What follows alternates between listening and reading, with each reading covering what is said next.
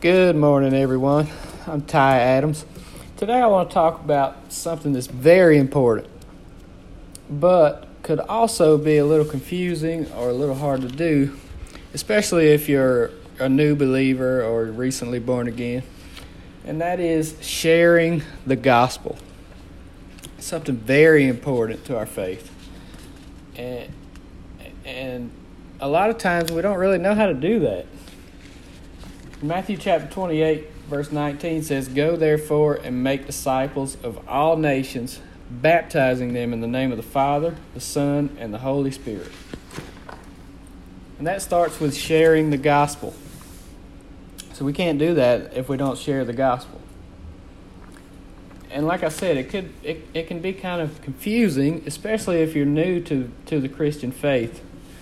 Maybe you've had the opportunity to share the gospel with someone and you didn't really know how to start or you didn't really know how you could connect with that person in a way that, that's relatable to them. You didn't really know how to meet that person where they are. And it's, you know, it can be confusing. And it's funny how that works. It's funny how you go to church, you have an encounter with God, and your life absolutely and radically changes for the better. You repent, you get saved, you get baptized in the name of Jesus you start following Christ with everything you have, completely on fire for God. But when somebody asks you what happened, it's kind of hard to explain, right? When you're kind of new to it, intentionally sharing the gospel with other people, what Jesus, and sharing with other people what Jesus has done for them isn't really as easy as it sounds. So I just want to talk for a few minutes about a few things that I think will really help. Few things to keep in mind. Number one, keep it simple.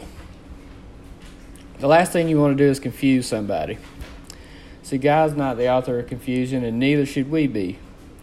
I remember the first time somebody asked me about Jesus and, and what it means that he died on the cross.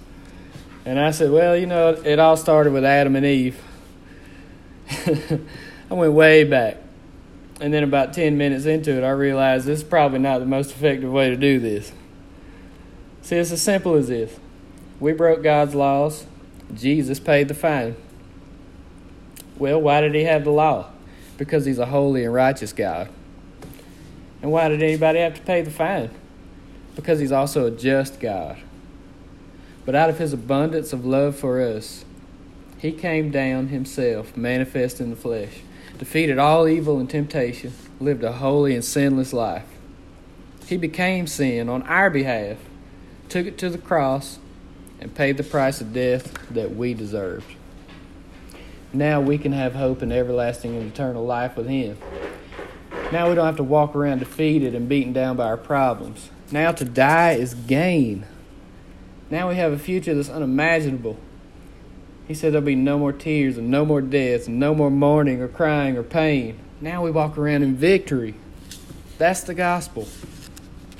It's as simple as that. Number two, don't be ashamed of your testimony. See, your testimony is your witness.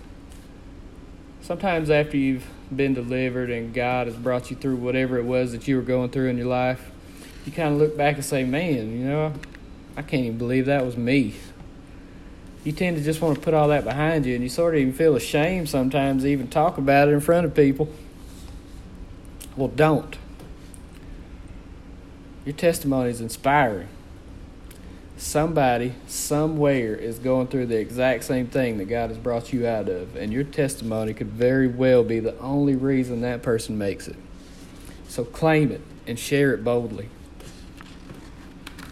Number three, try not to be offensive. The Bible says a brother offended is harder to win than a fortified city. So if you go around blatantly offending people, nine times out of ten, they're not going to listen to you. But sometimes people will naturally be offended by the gospel, whether you're being offensive or not. And I believe that's because when you hear the gospel, you immediately feel that conviction from the Lord. And somebody that doesn't understand how to interpret that conviction takes it as an offense. And that offense is directed to you because you're the one doing the talking.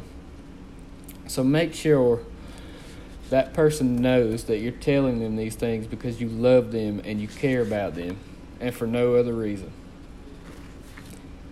So, like I said, number one, keep it simple. Number two, use your testimony because your testimony is powerful.